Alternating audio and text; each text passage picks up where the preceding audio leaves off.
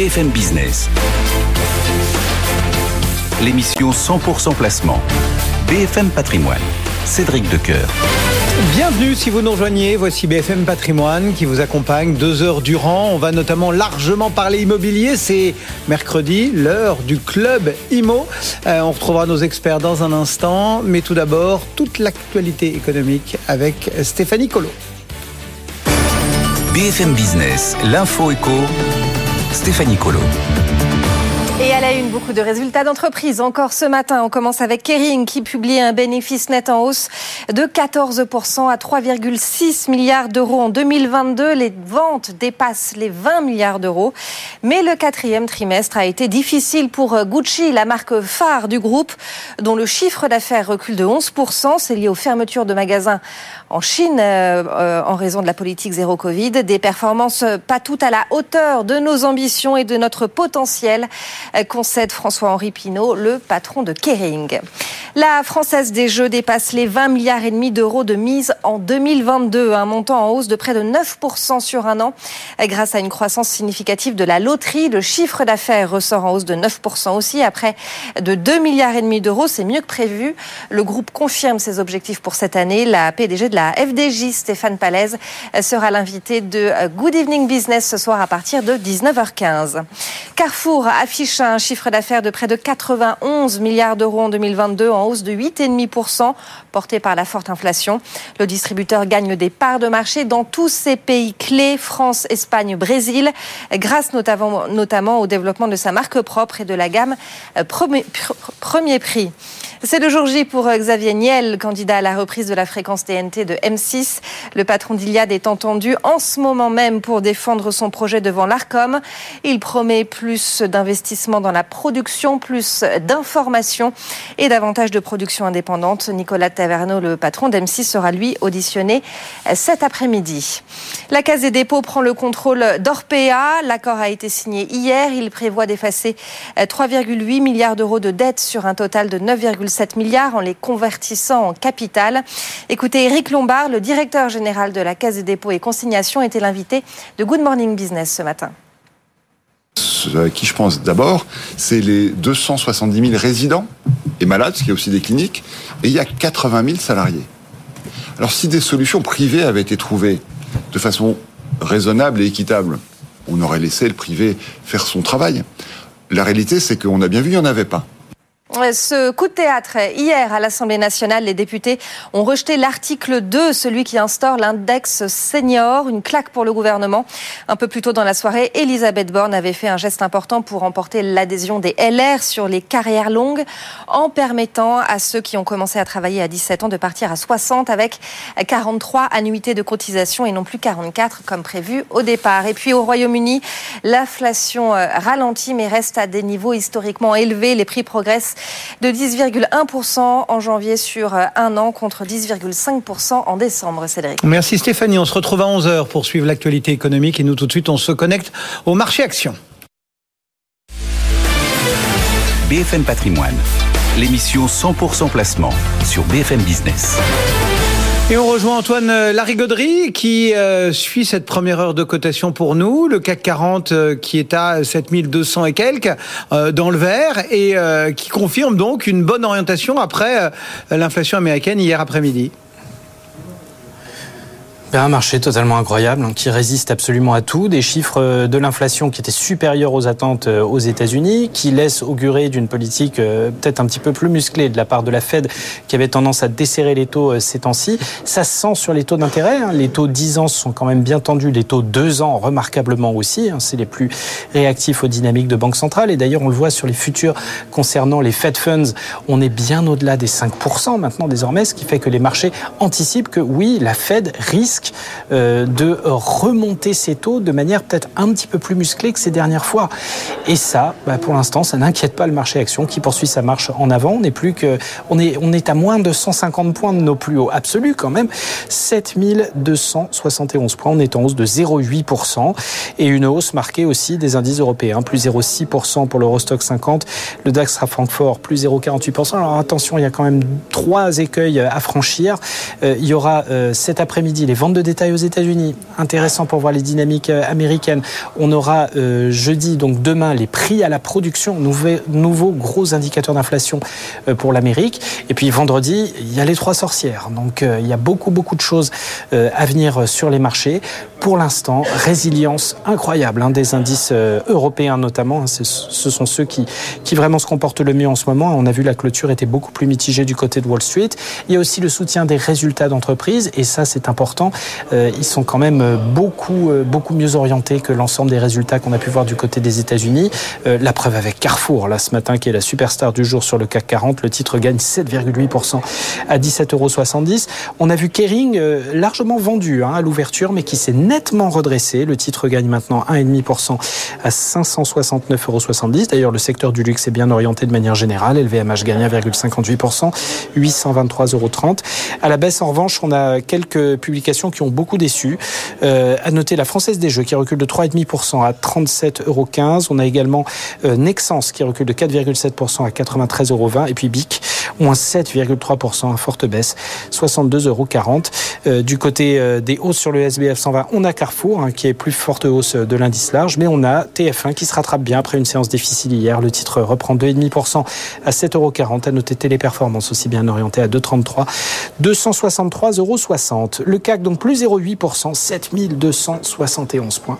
Et du côté de l'euro face au dollar, on est toujours autour d'un 0,7. On bouge pas, 1,0721. Antoine Larigauderie depuis le siège d'Euronext à la Défense. BFM Business, BFM Patrimoine, Pépite Zepipo. Et on reste au contact de ces actions puisque on rejoint euh, Mathias Desmarais qui nous attend du Cotodo d'OBHF. Bonjour Mathias. Bonjour Cédric. Merci d'être au rendez-vous euh, du mercredi. Euh, on s'intéresse ce matin à SES Imagotag. on rappelle juste brièvement qui est SES oui, tout à fait. Donc, euh, SES Imagotag est coté depuis 2006 et c'est un groupe technologique français qui est spécialisé dans les, vous savez, les étiquettes électroniques et les solutions euh, digitales pour le commerce physique, donc euh, euh, dans les hypermarchés, supermarchés, etc. Pourquoi avoir choisi de d'éclairer SES ce matin? Alors, il y a plusieurs choses. J'en mettrai déjà deux. Tout d'abord, sa position de leader mondial avec une part de marché de plus de 50% sur le marché de niche des étiquettes électroniques avec une très large base installée. Et le deuxième point, c'est l'évolution accélérée vers un modèle hybride, c'est-à-dire toutes les solutions à valeur ajoutée comme la gestion automatique des prix, la gestion des stocks, l'aide à la préparation des commandes qui représente aujourd'hui 15% du chiffre d'affaires, mais ce, cette part devrait progresser à plus de 30% euh, des revenus en, en 2027 euh, grâce à un, un, un, montant supérieur euh, à 1 milliard d'étiquettes électroniques connectées notamment au cloud. Voilà donc pour quelques idées. Euh, il y a aussi des, des, questions autour de Walmart, non? Exactement, le, le, le, fameux contrat avec Walmart aux États-Unis qui devrait être signé au, au premier semestre. Hein, on attend l'annonce de, de, ce contrat. Ce sera un vrai game changer pour le, pour le groupe. Hein. Les solutions sont actuellement testées dans une cinquantaine de magasins. Mais si cette phase de, de pilote qui doit s'achever en juin est concluante, elle pourrait découler sur un, un, contrat dont le timing de déploiement pourrait être bien plus rapide qu'anticipé euh, dans le plan stratégique et on parle de, de 4500 magasins, soit euh, éventuellement 2,5 milliards d'euros de revenus pour, euh, pour SES Imagotag pour les étiquettes électroniques. Ça veut dire qu'il y a de la visibilité dans l'air? Ah, tout à fait. Sur 2023, on a une très forte visibilité déjà sur l'objectif de chiffre d'affaires de 800 millions d'euros, hein, dont 80% est aujourd'hui couvert par le carnet de commandes et les, et les, négociations contractuelles en cours. Et le deuxième élément, c'est qu'on attend une forte croissance euh, par rapport aux, objectifs 2027 qui ont été fixés par le groupe, qui sont selon nous assez séduisants, hein, parce qu'on parle de, on parle d'un taux de croissance annuelle moyenne sur les cinq prochaines années de, de 30% au niveau du chiffre d'affaires et de plus de 45% au niveau du résultat brut d'exploitation, donc de vraies belles perspectives de croissance pour cette valeur. Qu'est-ce qu'on peut dire de, de, bah, l'état des finances, de la marge euh, du groupe? Alors aujourd'hui, euh, on, va avoir un gros levier opérationnel hein, qui sera tiré par cette cette croissance de, chiffre d'affaires. On attend une marge euh, du tableau d'exploitation de 22% euh, en 2027. Hein, c'est plus 13 points par rapport à 2022. Euh, et donc ça, c'est vraiment lié à la, à la, montée en puissance. Donc une très forte accélération des résultats du groupe dans les cinq prochaines années. Et on termine comme à chaque fois par une petite question valorisation finalement, puisqu'on débouche sur euh, une recommandation ou une illustration, ça dépend des, euh, des, des maisons, mais voilà, qu'est-ce qu'on peut dire de la valo? Alors aujourd'hui, on est sur un multiple de résultats bruts d'exploitation euh, inférieur à 18 fois sur 2023 et seulement 11 fois sur 2024, euh, ce qui nous semble quand même très raisonnable au regard du profil de croissance du levier sur les marges et surtout de la visibilité qu'offre euh, qu'offre le groupe. Et c'est pour ça que nous on a un objectif de cours à 160 euros, soit un, un, un upside potentiel de plus de 30 SES Imagotag proposé euh, ce matin par Mathias Desmarais. Merci beaucoup Mathias d'être passé nous voir euh, depuis Odo BHF, donc ce CAC 40 lui, qui pour le moment va continuer à être en territoire positif. On progresse de 0,88%. On est à 7277 points. BFM Business, BFM Patrimoine, le point macro. Et on accueille Bastien Dru en ligne avec nous depuis CPRAM. Bonjour Bastien. Bonjour. Merci d'être euh, là ce matin encore euh, pour nous accompagner dans, dans ce monde euh, conjoncturel. Le grand événement de la semaine, c'était sans doute hier après-midi l'inflation américaine. On en a déjà dit un mot. Malgré tout, on a besoin de votre, de votre lecture de ce chiffre. quelle lecture avez-vous fait de, de l'inflation US Alors, il y aurait vraiment beaucoup de choses à dire sur ce chiffre. D'abord, euh, ce qu'on peut dire, c'est que c'est quand même le septième mois consécutif de ralentissement de l'inflation euh, aux États-Unis, euh, qui est maintenant à plus 6,4% en glissement annuel. Mais cette fois-ci, le ralentissement a été un peu plus faible que sur les mois précédents. le ralentissement a été un petit peu plus faible que, que prévu. En fait, ce qui déçoit, c'est surtout l'inflation sous-jacente, c'est-à-dire l'inflation hors énergie alimentation, euh, qui n'a que faiblement ralenti en passant de 5,7 à, à 5,6 en glissement annuel. Et ici, il faut bien souligner une chose c'est que les deux tiers de cette inflation sous-jacente euh, provient du logement euh, hors énergie. Donc, pour être clair, ça provient euh, des loyers qui sont très en retard dans leur comptabilisation dans le CPI par rapport aux mesures qui sont faites par des institutions privées. Donc, c'est encore un petit peu difficile d'avoir de la visibilité sur le pic de cette contribution des loyers euh, euh, à l'inflation sous-jacente, euh, mais on peut espérer quand même que, cette, que ce pic de cette contribution des loyers soit assez proche.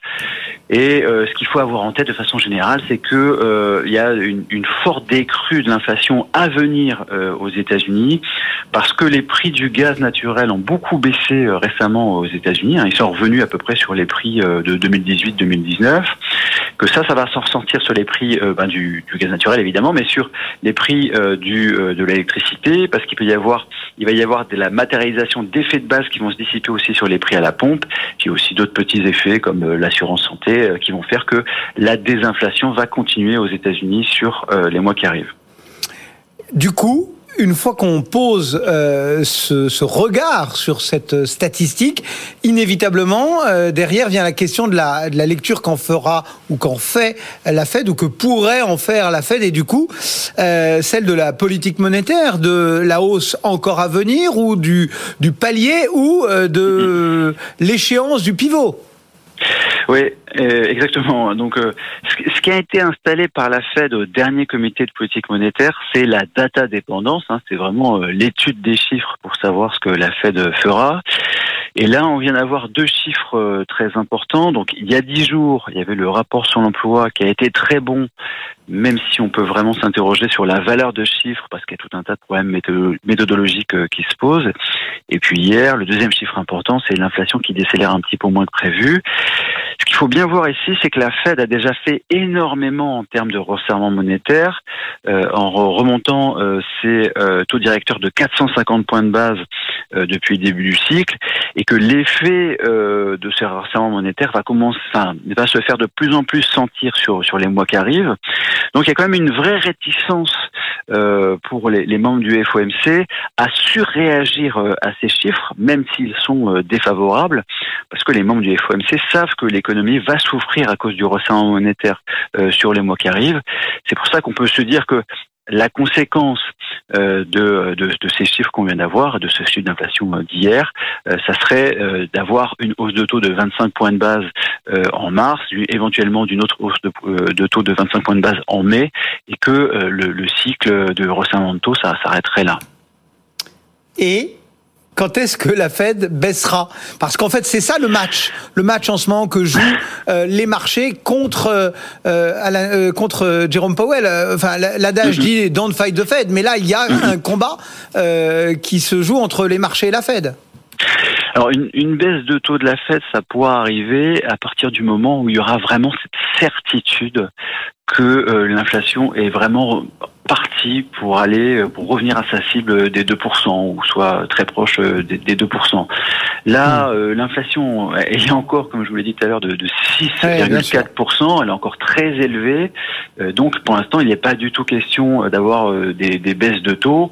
un peu plus tard dans l'année, euh, on pourra avoir une vue plus claire sur le timing précis.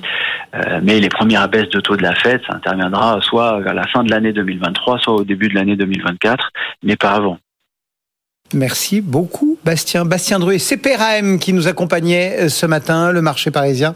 Eh bien, il reste dans le vert et même assez nettement. Euh, la hausse est euh, linéaire depuis ce matin, plus 0,88% maintenant, 7277 points. On est sur les plus hauts du jour pour le moment. BFM Business, BFM Patrimoine, le club IMO. Le Club Imo avec autour de la table Marie Cœur de Roi. Bonjour Marie. Bonjour Cédric. Et on accueille Pierre Chevillard et Pascal Bonnefille. Bonjour messieurs. Bonjour Cédric. Merci d'être euh, présent à ce rendez-vous. Pierre euh, pour PAP, Pascal pour Imo Week. Euh, on, commence par un petit coup marché comme d'hab en fait entre mais pour prendre la, température. Pierre, qu'est-ce qu'il en est aujourd'hui bah, sur ce marché? Si on veut parler crédit, ben il y a eu cette comment dire Relative bonne nouvelle de calcul, enfin de publication mensuelle du taux d'usure, vous savez, ce dont on parle beaucoup depuis 6-8 mois, ce taux maximal que les crédits immobiliers avec l'assurance, les frais de garantie peuvent pas dépasser. Donc, comme on a une très rapide, très brutale aux étaux immobiliers, ben, le taux d'usure était trop bas. Donc la Banque de France, enfin la région, on en avait parlé la dernière fois. Donc normalement, c'est publié tous les trois mois. Là, c'est publié tous les mois. Donc ça permet d'accompagner la hausse, la hausse des taux.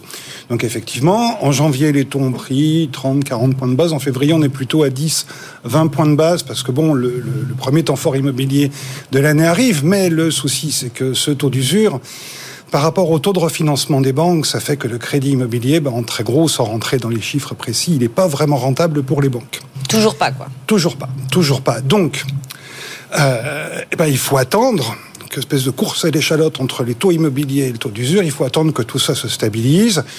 Et on prévoit, euh, BPCE avait fait à la fin d'année une, une, une prévision dessus, ça devrait être cet été à la rentrée prochaine, ce qui pourrait que le, le, le, gros temps fort immobilier de l'année pourrait être au deuxième semestre et pas au premier, au premier Donc n'attendons rien avant septembre. Après, pas grand chose. Après, ça ne veut pas dire que les dossiers de financement sont refusés. Mmh. Non. Simplement, le paysage a changé. C'est-à-dire qu'avant, les banques acceptaient de prêter à perte, sachant qu'elles pourraient compenser en vendant des produits financiers, des assurances, tout ça. Ça, ça a un petit peu changé parce que les consommateurs aujourd'hui, il y a beaucoup de zapping par rapport à ça.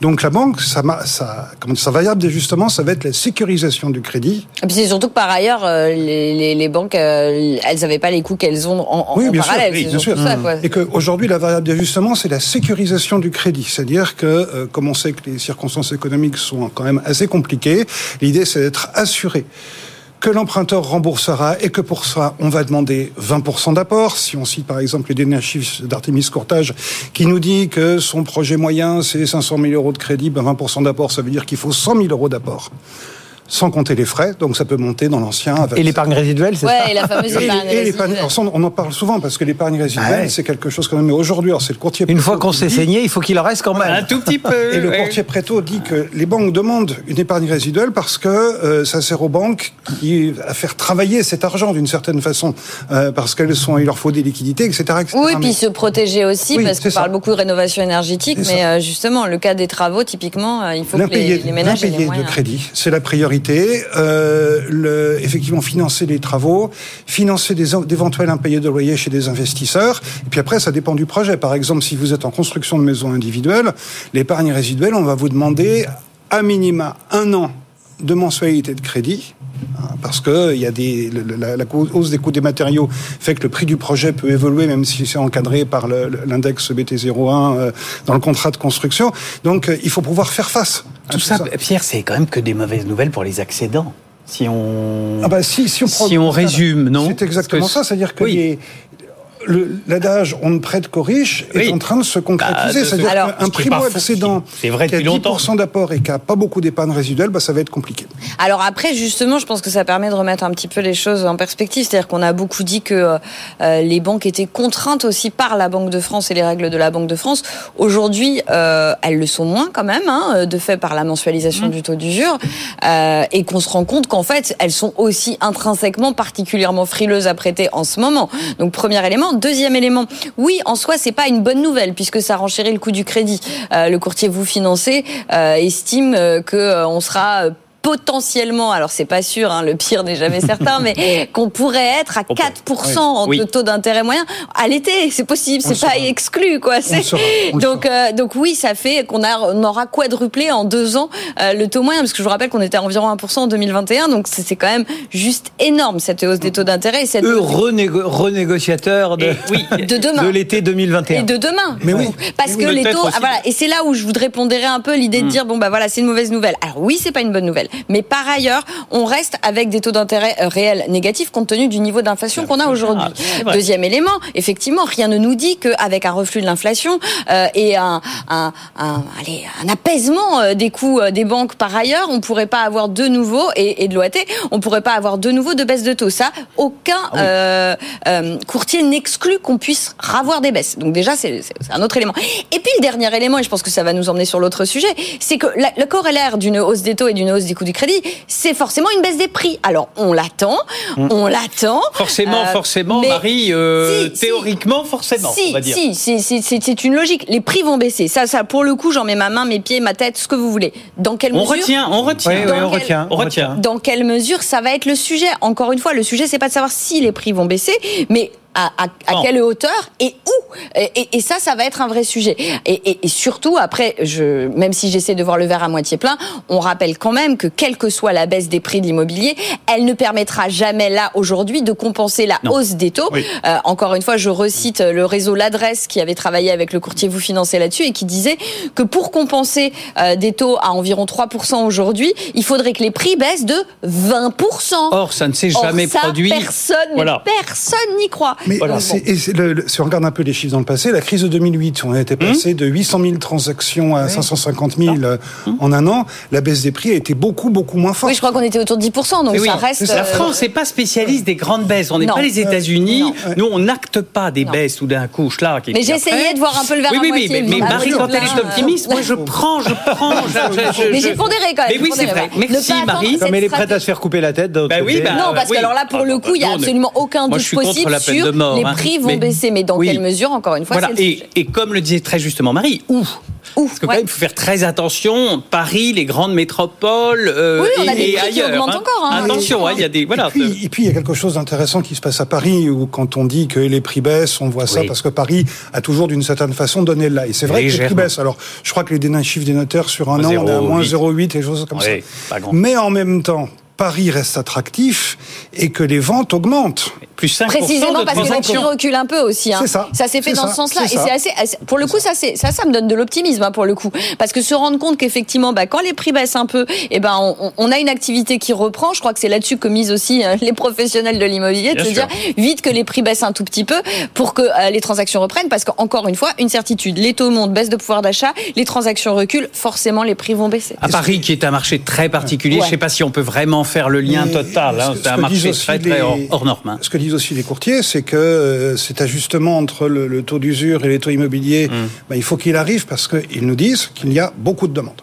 Et pas des demandes simplement de simulation, des dossiers, des demandes de constitution de dossiers avant de se lancer, ou des compromis de vente signés. Oui, oui, mais faut pas, enfin, faut pas, faut pas, enfin voilà, faut pas être hyper heureux non plus là, parce Oui, non, mais que, d'accord. en l'occurrence, oui, on était bloqué par le taux d'usure, là on sera bloqué par la hausse des taux, c'est-à-dire qu'il y a plein de ménages qui ne pourront plus accéder au crédit parce que les taux vont augmenter Et- aussi, quoi. Donc, Et il y a un chiffre dans le- la dernière étude de Crédit Logement sur le mois de, de janvier. Je crois que la production, alors euh, je, euh, je crois qu'on est à moins 32%. Ah oui, si non, on mais même la- compare janvier 2023 à janvier 2022. Mais même la Banque de France, hein, Pierre. Ah oui, Euh, oui, la Banque de. France, 40% de baisse de production de crédit entre janvier 2022 et janvier 2023. Hein. Euh, et Donc- eux, ils sont en décalage de 6 mois, je crois. Ouais, ouais, mais c'est pour ça que je dis ça.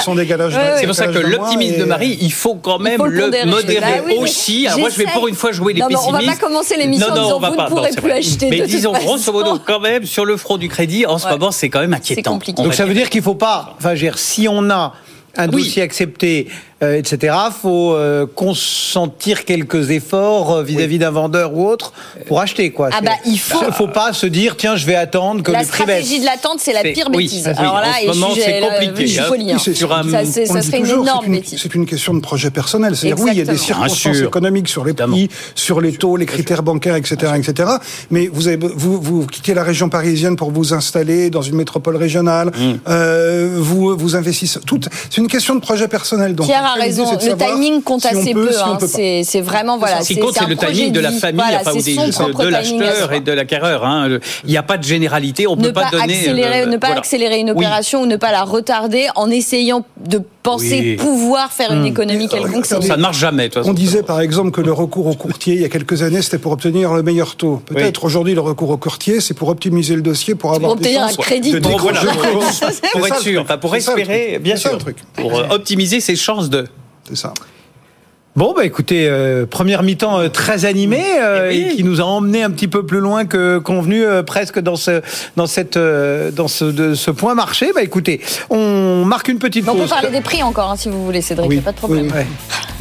On marque une petite pause et après il y a fourmillement de sujets, que ce soit Oui. sur l'immobilier de montagne, que ce soit sur l'innovation, que ce soit sur les politiques, enfin bref. Euh, on va encore beaucoup échanger autour de l'IMO. Restez avec nous. Euh, dans l'intervalle, on aura bien évidemment accueilli nos traders et Nicolas Dose.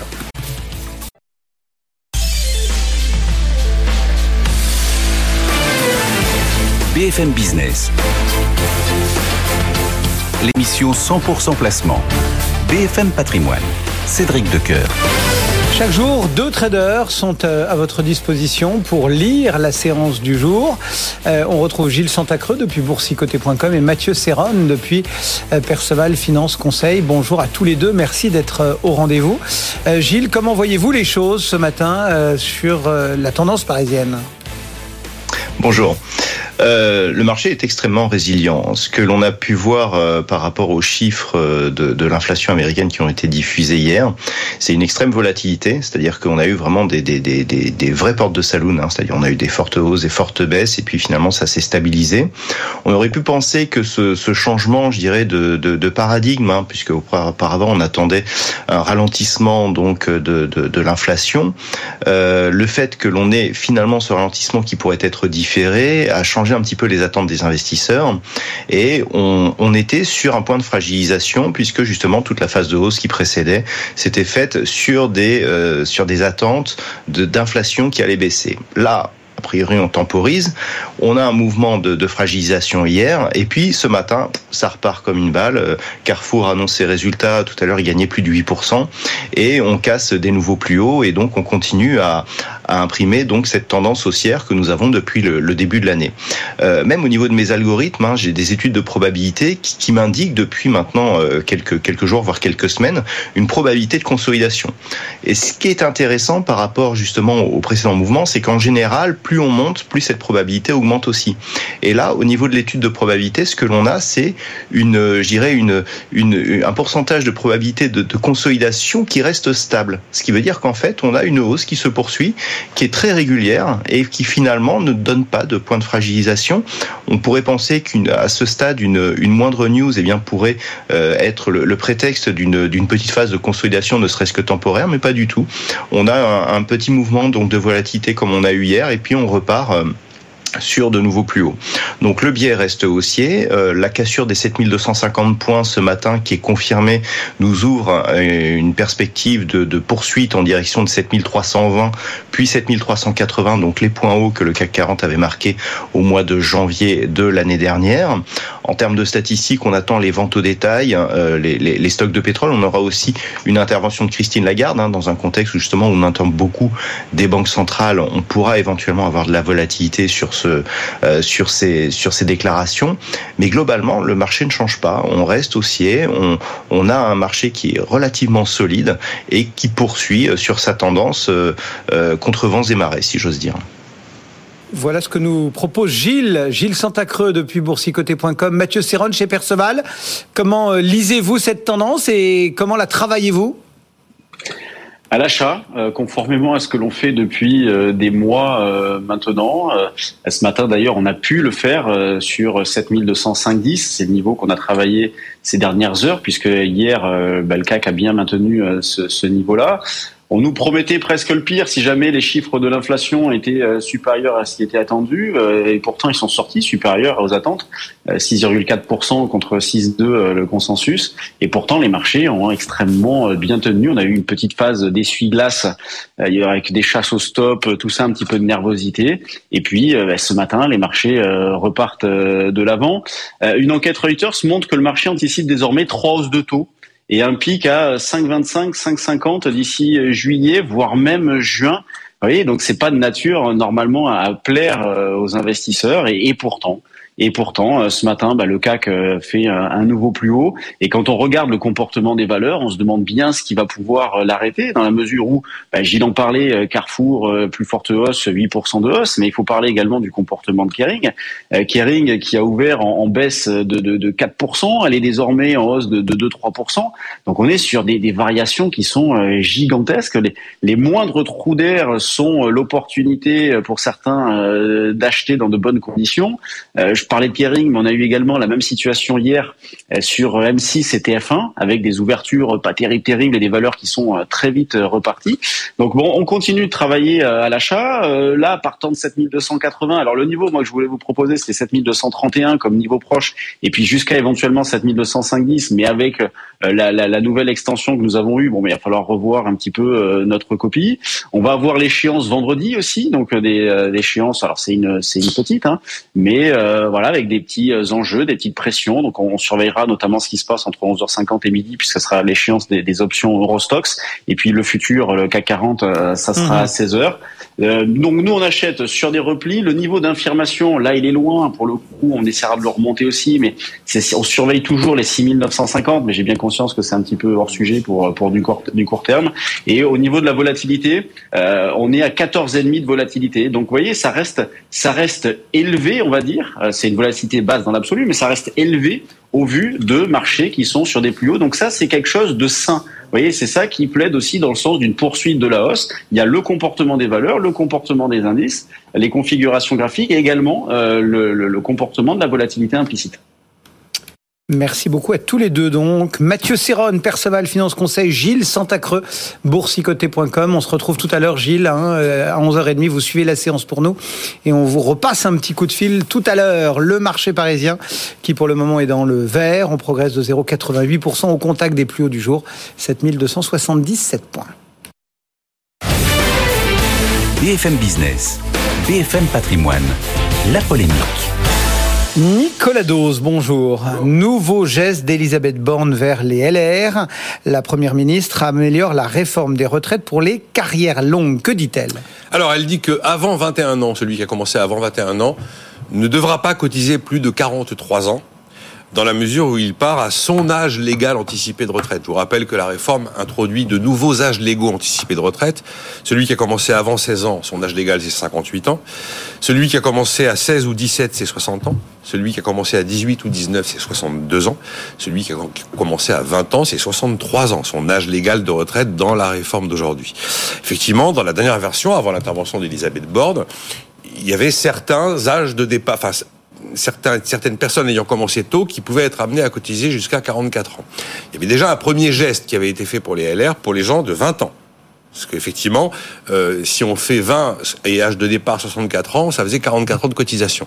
Donc là, on a trouvé la solution pour les gens qui ont commencé à 20 ans. On remet une couche pour, euh, pour d'autres d'autres personnes concernées par les carrières longues et donc l'amendement du gouvernement en tout cas pour ceux qui ont commencé à 20 ans a été déposé hier pour les faire rentrer dans le dispositif euh, de carrière longue car ça n'était pas le cas au préalable. Voilà ce qu'elle a annoncé hier. Est-ce qu'on peut du coup dire ce matin euh, aucune carrière longue ne devra cotiser plus de 43 ans? Euh, finalement, c'est ce qu'exige euh, Aurélien Pradier pour non, les LR. On peut, non, on peut pas l'affirmer. On peut pas l'affirmer parce que ça va être exactement comme pour les 1200 euros. Si on dit ça comme ça, personne au-delà de 43 ans, on se dit c'est bon, sauf que voilà, il y a des diables dans les détails. Donc c'est déjà celui qui a commencé, celui qui, qui va jusqu'à son âge légal par rapport à l'âge auquel il a commencé à travailler. Et pour ça, il faut avoir entre 4 et 5 trimestres cotisés euh, avant l'année civile de ses 16 ans, avant l'année civile de ses 17 ans, avant l'année civile de ses 18 ans, etc., etc. Donc c'est un peu plus compliqué. Et puis en plus, il y a un autre aspect, c'est que la réforme des retraites traite par la loi la question du dispositif carrière longue et âge légal de départ, mais ne traite pas par la loi la question de la durée de cotisation. Parce que la durée de cotisation est déjà dans la loi Touraine. Et donc, les modifications de durée de cotisation avec l'accélération de la Touraine, ce sera dans un décret. Ce sera pas dans la loi. Donc le décret n'est pas écrit. Alors Aurélien Pradier, qui a fait une ligne rouge, cette espèce de plafond de verre de 43 ans de cotisation qui serait infranchissable et universel, admet que pour les 17 ans, c'est bon. Mais il dit, ah, pour les 16 ans, alternant, il y a un problème, certains vont passer entre les gouttes et devront travailler plus de 43 ans. Il a très probablement raison. Et puis il se trouve que euh, BFM TV s'est procuré un document que Matignon a actualisé après la prise de parole d'Elisabeth Bande devant l'Assemblée. Et alors c'est assez instructif ce document parce qu'on voit qu'effectivement à 16 ans, il y en a encore qui vont aller au-delà de 43, peut-être jusqu'à 44 ans de cotisation. Et on voit même dans ce document que à 18 ans, Certains pourraient être amenés à aller au-delà de 43, voire 44 ans. Le plus simple, c'était pas de dire 43 pour tous ceux qui ont bossé avant 21 ans ou un truc comme ça C'est le coût de la mesure. C'est le coût de la mesure. Et on sait combien ça va coûter ah bah, attendez, attendez, je termine juste là-dessus ouais. parce que c'est important. Et alors, en fait, là où ce document est très éclairant, c'est qu'on voit qu'au fil du temps, on a lâché du lest, lâché du lest, lâché du lest sur les carrières longues. On a commencé pour ceux qui avaient commencé à 20 ans. Maintenant, on dit en dessous de 21, plus personne au-delà de 43. Si on est, on va jusqu'à son âge légal et si on a des trimestres de cotisation l'année civile de son début d'activité, le truc. Mais on se rend compte d'une chose, c'est qu'on a lâché beaucoup de lest. Alors effectivement, il y a des durées de cotisation maintenant qu'on connaît, mais en fait, euh, tout ce que le gouvernement a accordé tue complètement la notion d'âge légal pour les carrières longues. Il n'y a plus de changement. En fait, les carrières longues ne vont subir que la réforme Touraine et ne vont plus subir de bornes d'âge parce qu'il n'y a plus aucune différence dans les bornes d'âge. Et il y en a même qui sont gagnants parce qu'avant 16 ans, maintenant c'est 58 ans, tandis que uniquement avec la réforme Touraine, c'était 60 par exemple. Donc on a tué en fait la notion d'âge légal pour les carrières longues et on, on, ne joue que sur la durée de cotisation. Mais oui, visiblement, il y a encore quelques trous dans la raquette, alors que la façon dont Elisabeth Borne s'exprimait hier à l'Assemblée pouvait laisser comprendre qu'en dessous de 21 ans, c'était 43 ans et jamais plus. Hmm. Vous voyez, c'est... Bon, on parlait du coup. Oui incapable de dire combien ça coûte. Parce que justement, il y a eu un, une bataille de chiffres entre Aurélien Pradier avec son plafond 43 qui disait oh, c'est 2 milliards d'euros. Et le gouvernement disait non, c'est pas 2 milliards d'euros, c'est 10 milliards d'euros. Entre 2 et 10, vous avez une sacrée différence. En tout cas, ce qui est certain, c'est que dans la première version de la réforme, on était déjà à 4 milliards 800 millions d'euros d'accompagnement sociaux en 2030. À chaque fois qu'on lâche du lest, il y a des dépenses supplémentaires. Euh, on avait 17,7 milliards d'économies nettes d'économie brute, d'économie brute au terme de la réforme. Ce qui va rester en termes d'économie à force de donner des gages aux républicains pour les avoir euh, en soutien parlementaire, on risque de démonétiser quand même les effets économiques de la réforme des retraites. Mais bon, c'est hyper compliqué. Je comprends que euh, quand je vois le temps que j'y ai passé ce matin. Je comprends que quelqu'un qui a autre chose à faire dans la vie soit arrivé au point où il ne comprend plus rien à ce que lui Et on raconte. comprend que les voilà que toutes les enquêtes d'opinion disent que les Mais Français lambda comprennent rien à Oui, cette. et puis Stéphane et plus le temps passe, Oui, Stéphane plus les enquêtes d'opinion disent qu'on n'y comprend rien. Vanufel de netinvestissement.fr disait ce matin, vous savez ce qui se passe chez tous les gens qui ont la capacité de mettre de l'argent de côté, ils s'y intéressent plus à ça. Ils Ouais. se disent de toute façon, je mets de l'argent de côté parce que c'est la seule Je chance ma- que j'ai. je fais ma- je fais ma retraite tout Je seul. vais me la faire à ma retraite Bah, tout seul. sûr. Euh, je ne sais pas comment on peut en arriver à quelque chose d'aussi abscon. Nicolas Dose et la polémique du jour. Tout de suite, avant de reparler immobilier, on fait un petit détour sur les marchés. Votre rendez-vous avec les conseillers HSBC, experts de vos projets. Plus d'informations sur hsbc.fr.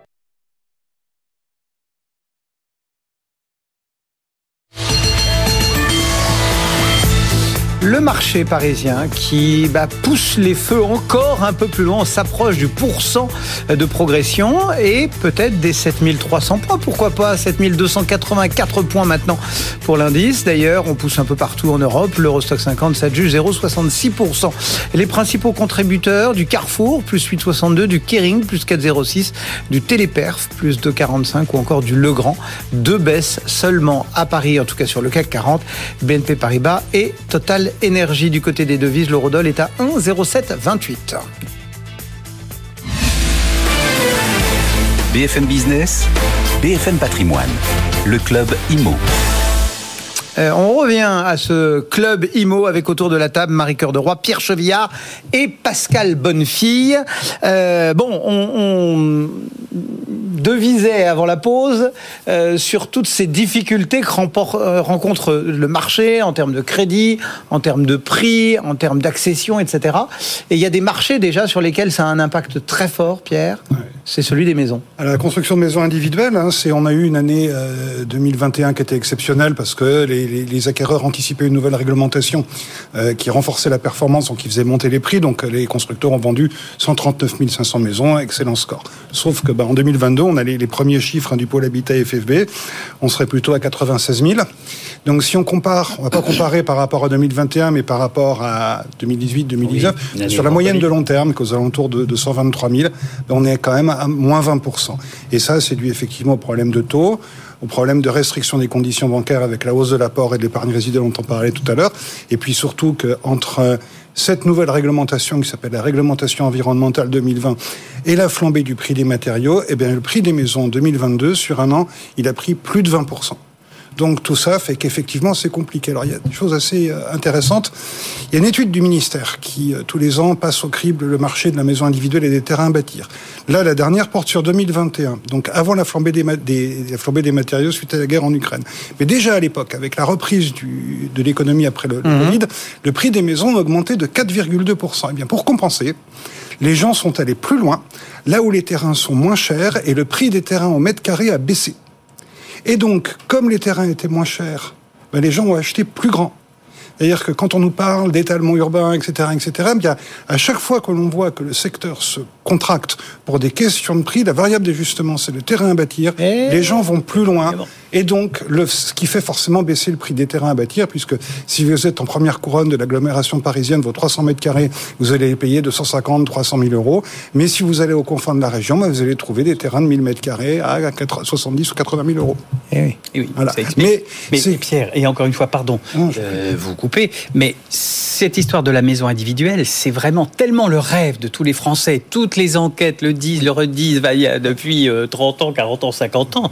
C'est qu'on voit bien que quand il y a une forte baisse, hein, c'est un, un, problème qui dépasse totalement la question de notre petit sujet euh, logement. C'est un sujet social, économique, humain, etc. Retraite. Que, retraite, bien entendu. Et ça veut dire qu'il y a beaucoup de gens qui espèrent avoir une maison aujourd'hui, qui ne peuvent pas, qui ne peuvent pas l'acquérir, qui ne peuvent pas la faire construire. Et que donc ça, c'est un vrai, vrai sujet d'aujourd'hui. Et, hein. et, puis c'est un sujet de croissance aussi, parce qu'on a évidemment. quand même un secteur qui en dépend. Hein, euh, attention. Et d'ailleurs, c'était euh, c'est assez intéressant de voir que dans le bâtiment, j'ai envie de dire au sens large, euh, tous les acteurs. On a beaucoup parlé des promoteurs immobiliers qui en sont encore plus dans une situation problématique, qui sont obligés de se, se réinventer, c'est-à-dire qu'ils ne font pas, euh, ils, ils, sont obligés de ne plus faire que de la construction et sortir. Voilà. Maintenant, il faut qu'ils fassent de la rénovation, qu'ils réhabilitent, qu'ils fassent. Ils sont obligés de faire ça. Mais aujourd'hui, on est dans une situation, je crois. Mm. Alors après, moi, je suis la plus jeune d'entre vous. Ah bon? Euh, Qu'on n'avait pas connu une telle situation. Ah, la frimeuse. Malgré les pas crises totalement qu'on a, faux, qu'on a, pu, qu'on a pu traverser. Là, vraiment, oui. et je trouve que c'est intéressant ce que disait Pierre oui, oui. sur la concordance de, de, tous les facteurs. de tout ça, de mmh. tous les handicaps, quoi. Mmh. Que ce soit effectivement l'accès au crédit, mmh. les prix qui bougent pas, la hausse des, des, des, des matériaux, enfin voilà, les, les inquiétudes. Enfin, la pénurie sur le marché locatif. C'est quand aussi. même un truc de dingue. Mais parce que c'est une histoire de domino aussi. C'est-à-dire que on est en ah, C'est une histoire de chaîne du logement. Ouais, c'est de... une expression que les gens n'aiment pas, mais moi que j'aime beaucoup mais parce oui. que ça veut bien dire ce que ça veut dire. C'est-à-dire qu'une fois qu'elle se bloque. Quand on parle bah... de bombe sociale potentielle, et en, encore une fois, on en a parlé avant lui, mais le ministre oui. du Logement lui-même, il y a quelques mois, en parlait. Oui. Euh, il y a vraiment une vraie problématique dans l'accès au logement. On voit que le neuf a des répercussions sur l'ancien, l'ancien sur le neuf, le marché de la transaction sur celui de la location. Et là, on se retrouve dans une situation extrêmement dangereuse, vraiment. Et je pense qu'il faut faut qu'on le dise, quoi. Enfin, je, crois que c'est pas juste, ah, bah, ça a baissé de 20%, en fait. Oui, oui. Mais, et encore une fois, ça n'est pas qu'un sujet. Marie a raison. Ça n'est pas qu'un sujet. Ah, bah, il y a moins 20%. Bah, les statistiques, c'est très beau, mais c'est vraiment un sujet humain, c'est un sujet social, c'est un sujet économique, c'est un sujet politique. Et les défaillances d'entreprises dans le secteur vont se multiplier. Et donc, vraiment. ça, c'est vraiment. et, ça a commencé. et ça a commencé. Et c'est pas que nous qui sommes des spécialistes de ce secteur qui nous intéressons à ce sujet. C'est qu'il faut vraiment que chacun soit conscient du fait que c'est un, vrai, vrai sujet pour l'ensemble de, la nation, d'ailleurs, on va dire. Bon, euh, du coup, quoi, il y a des solutions parce que là, on parle de la maison individuelle, ah, mais il n'y a bah pas que, enfin, quand on parle logement, euh, il n'y a pas que la maison, il y a les immeubles aussi, les logements collectifs, etc. Est-ce que du coup, euh, la question des transformations de bureaux peut être une solution, par exemple? Moi, j'y crois, Cédric. Mais en même temps, soyons honnêtes, il y a, y a d'ailleurs toujours de très belles opérations qui se font autour de nous. On en a parlé ici, en, à Marseille, à Paris. Là, il y a un hôtel 4 étoiles ou 5, je ne sais plus, à Neuilly-sur-Seine, qui va se transformer en 166 logements. Mais vous voyez bien Neuilly-sur-Seine, qui est votre ville favorite, Cédric. Mais enfin, c'est une ville un peu, euh, en termes de prix au mètre carré, un peu particulier. L'opération qui sortira sera autour de 20 000 euros du mètre carré. Ça n'est pas une opération pour tout à fait tout le monde. Voilà. Mais c'est vrai que les chiffres globaux de transformation, ben, ils sont toujours pas bons. Hein. La Banque de France a sorti. Alors c'est vrai que c'est une étude, c'est les chiffres 2019, donc c'est un peu un peu vieilli, mais enfin. C'est le grand drame de la Banque de France. Voilà, il y a toujours un petit chouïa de retard, parce que quand même 4 ans de retard, ça fait quand même un petit peu vieillot, mais qui nous disait au fond, c'est à l'heure du fax, ça allait. Oui, aujourd'hui, euh. aujourd'hui, il faudrait un tout petit peu accélérer, mais disons, il y avait 1%, vous voyez, 1% de la surface de nouveaux logements qui serait de la transformation, parce que c'est trop compliqué, parce que c'est trop cher, parce que c'est trop. Moi, il y a des choses auxquelles je crois. Je crois, par exemple, j'ai rencontré un grand architecte, c'est Jean-Paul Viguier, qui est en train de réfléchir à comment transformer des centres commerciaux, les centres commerciaux de périphérie, comme on les appelle. Ils ont été construits il y a 20, 30, 40, 50 ans à la périphérie des villes, mais la ville les a euh, rejoints. Et donc, au fond, maintenant, c'est des surfaces, parfois c'est 15, 20 hectares, hein, un centre commercial, où il y a un immense parking, des grosses boîtes commerciales plutôt moches. Enfin, je ne veux pas dire de mal des centres commerciaux, mais enfin, c'est oh, pas, si, pas sublime de beauté. Et, et puis, c'est tout. Pourquoi est-ce qu'on ne construirait pas là des logements? Pourquoi est-ce qu'on n'entendrait pas les parkings? Non, mais ce ne serait pas plus simple parce que bon, c'est vrai que c'est euh, souvent brocardé sur le thème de la France moche. C'est des grosses boîtes de couleurs, hein, on le voit sur les, les, entrées de ville. Oui. Ce ne serait pas plus simple de tout raser, de reconstruire des beaux immeubles écolos, on a des, maisons groupées. Bien euh, entendu, on a des sujets de développement durable qui est un petit sujet que vous connaissez tous aussi, et que donc les, les, les maires n'aiment pas beaucoup l'idée. Hop, je rase tout et puis je repars à zéro parce que c'est pas. Bah ouais, mais bon, c'est quand même moins cher, c'est plus simple fait des logements qui sont plus performants. Euh, oui, oui, certainement. Mais je suis sûr qu'on va trouver dans les quelques années qui viennent des solutions. Alors, ça sera pas de la maison individuelle a priori, hein, ça sera plutôt du collectif dans ce genre d'endroit. Mais là, il y a du foncier. Là, il y a moyen de trouver du foncier qui va créer, je pense, du logement. Et puis, on a aussi aujourd'hui, simplement, hein, merci télétravail, mhm. euh, des surfaces de bureaux. Euh, on voit bien qu'on a des chiffres en permanence. Le nombre de logements, de bureaux vacants augmente 60% dans une dernière étude encore récemment 60%, c'est des chiffres énormes. Hein. et donc, on va se retrouver quand même avec des bureaux vides. Il faut quand même qu'on en fasse quelque chose. Donc là, peut-être, même si financièrement c'est compliqué, même si techniquement c'est compliqué, moi je crois qu'on va pouvoir quand même trouver des, solutions. Allez, on passe euh, à d'autres sujets, euh, et notamment euh, une question qui peut être pour certains un peu d'actualité, euh, lié euh, à la Turquie et à la Syrie, à ce euh, tremblement de terre. on parle souvent des risques naturels, que ce soit les inondations, que ce soit les bords de mer, enfin bref. et en France, il y a un risque. Il y a un risque sismique qui est, enfin, qui est cartographié, qui est cartographié, qui est voilà. Comment on fait pour savoir, tiens, ah bah si ma résidence principale ou ma résidence secondaire? C'est très simple. On avait déjà parlé de ça. les pouvoirs publics ont mis en place un site qui s'appelle géorisque.gouv.fr et il y a son petit frère qui s'appelle erial.georisque.gouv, puisque qui vous donne l'état des risques que vous fournissez à votre acquéreur ou à votre locataire quand vous vendez ou quand vous mettez en location. Donc là, c'est tout simple. Vous rentrez votre adresse, ça vous donne la parcelle avec son numéro de cadastre. Et là, on vous dit si vous êtes exposé aux avalanches, aux inondations. Et par exemple, ma maman, à qui je dis bonjour, habite dans une, un petit village de Haute-Savoie, euh, que j'embrasse. Mais euh, nous, nous, mais nous aussi. Mais voilà. Dans un, dans un petit village de, de Haute-Savoie, eh bien, elle est sur un coteau, donc il n'y a pas de risque argile. Il n'y a pas de risque technologique, mais il y a un aléa sismique moyen. L'aléa sismique moyen en France métropolitaine, c'est le plus fort. Il est sur Savoie, Haute-Savoie, un peu l'Isère, l'Alsace, les Alpes-Maritimes, les Pyrénées. Donc, et là, vous pouvez savoir si vous avez un logement qui est, en, qui, est confronté à un risque d'aléa sismique moyen. L'aléa sismique fort, il ne concerne que la Guadeloupe et la Martinique, qui sont positionnés sur des failles où là, il y a, il y a plus de mmh. risques. C'est des, des, îles volcaniques. Enfin, oui. Et euh, euh, vous avez aussi des, des règles de construction euh, dans le neuf sur ces secteurs-là qui sont extrêmement strictes. C'est-à-dire que vous avez des, des, règles sur la compacité des bâtiments, sur le fait, par exemple, de mettre ce qu'on appelle des chaînages d'angles sur une maison. Vous allez mettre davantage de ferraillage dans votre béton pour que la structure reste debout parce que la priorité quand vous avez un tremblement de terre, c'est que ça ne s'effondre pas, comme on a pu le voir malheureusement en, en Turquie. Okay, Donc voilà. Et, et, dans ces endroits-là, les professionnels du, du, bâtiment, les promoteurs, les constructeurs de maisons individuelles construisent parasismiques. Et ils le font depuis longtemps puisque la règle a changé, ce qu'on appelle l'Eurocode 8, et ça a été mis en œuvre, je crois, en mai 2011. Donc c'est quelque chose qui est organisé, qui est réglementé, euh, et qu'aujourd'hui, euh, en France, on a quand même un dispositif qui est euh, euh performant. Bon, donc, il y a quoi, géorisque Alors, le, le, celui qui est le plus pratique, ce qu'on a essayé plusieurs fois, Marie, la dernière fois qu'on en a parlé, elle avait essayé sur son téléphone, et effectivement, ça s'appelle Erial, e 2 r i a. Bon. Et dans le 19e, a priori, ça va. Non, à Paris, on est à peu près... En ce, moment, on a, en ce moment, on a oui. d'autres risques. Oui, c'est ça. je, je regardais, j'habite... En ce moment, c'est pas sismique. C'est pas sismique, mais... mais je, oui, mais je regardais, j'habite dans le 15e, pas très loin d'ici. Les zones d'inondation s'arrêtent oui. à 300 mètres de bien chez sûr, moi. Bien sûr, ah, bien, oui, sûr, bien, bien sûr. sûr. Alors simplement, un risque moyen, moi c'est une question d'imbécile, mais c'est quoi le risque moyen? C'est-à-dire, ça veut dire bah, que... C'est ni trop ni pas assez.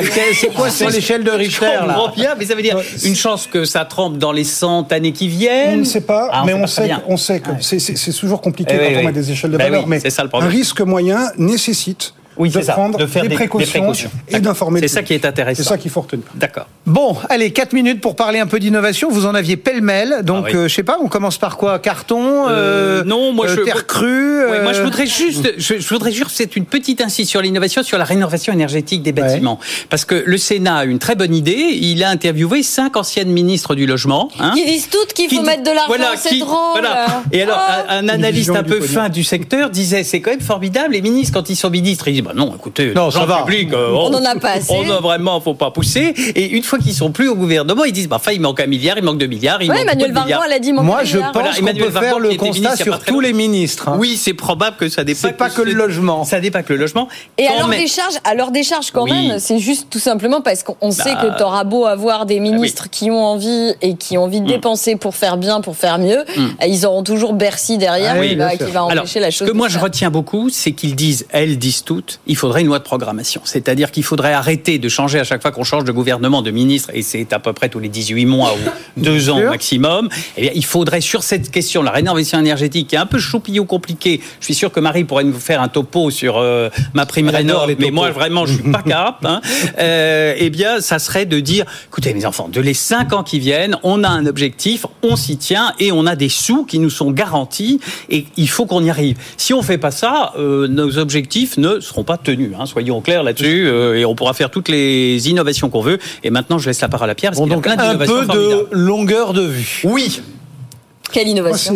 Bon alors, de la terre crue, du carton ou des déchets. Euh, on n'aura pas le temps de tout faire. Et et si on mélange 27. tout, Ah, si on faisait un peu. Ou alors on mélange tout et. C'est du gloubi-boulga. qui est- qui en pleine effervescence. Par exemple, Oui. vous avez euh, Saint-Gobain qui pousse un procédé avec de la terre crue. On avait parlé des briques de terre crue il y a, il y a quelque temps. Mhm. Là, on projette de la terre crue sur de l'isolant, sur des maisons euh, saturbois. Bas carbone, on monte des maisons en 5 jours, ça marche très bien.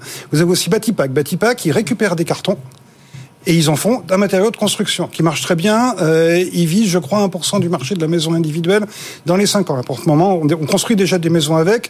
C'est, on attend les avis techniques de façon à ce que ce soit, ce soit assurable, notamment pour les, les garanties d'achèvement en maison individuelle. Donc ça marche très bien. Et puis le dernier, c'est Néolith.